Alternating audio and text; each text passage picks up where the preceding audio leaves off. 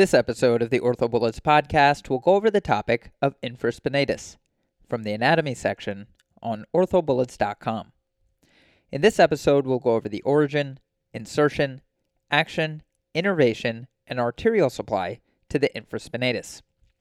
Starting with the origin, the infraspinatus originates at the infraspinous fossa of the scapula. Again, the origin of the infraspinatus is the infraspinous fossa of the scapula. The insertion of the infraspinatus is the middle facet on the greater tuberosity of the humerus.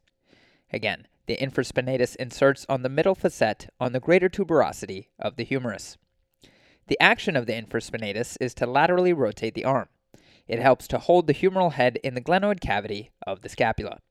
Again, the action of the infraspinatus is to laterally rotate the arm and help to hold the humeral head in the glenoid cavity of the scapula. The innervation of the infraspinatus is the suprascapular nerve, which receives contributions from C5 and C6.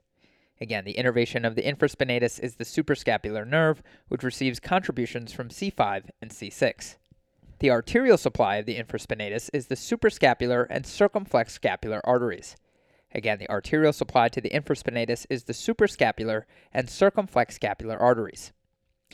Okay, so to quickly review, the origin of the infraspinatus is the infraspinous fossa of the scapula.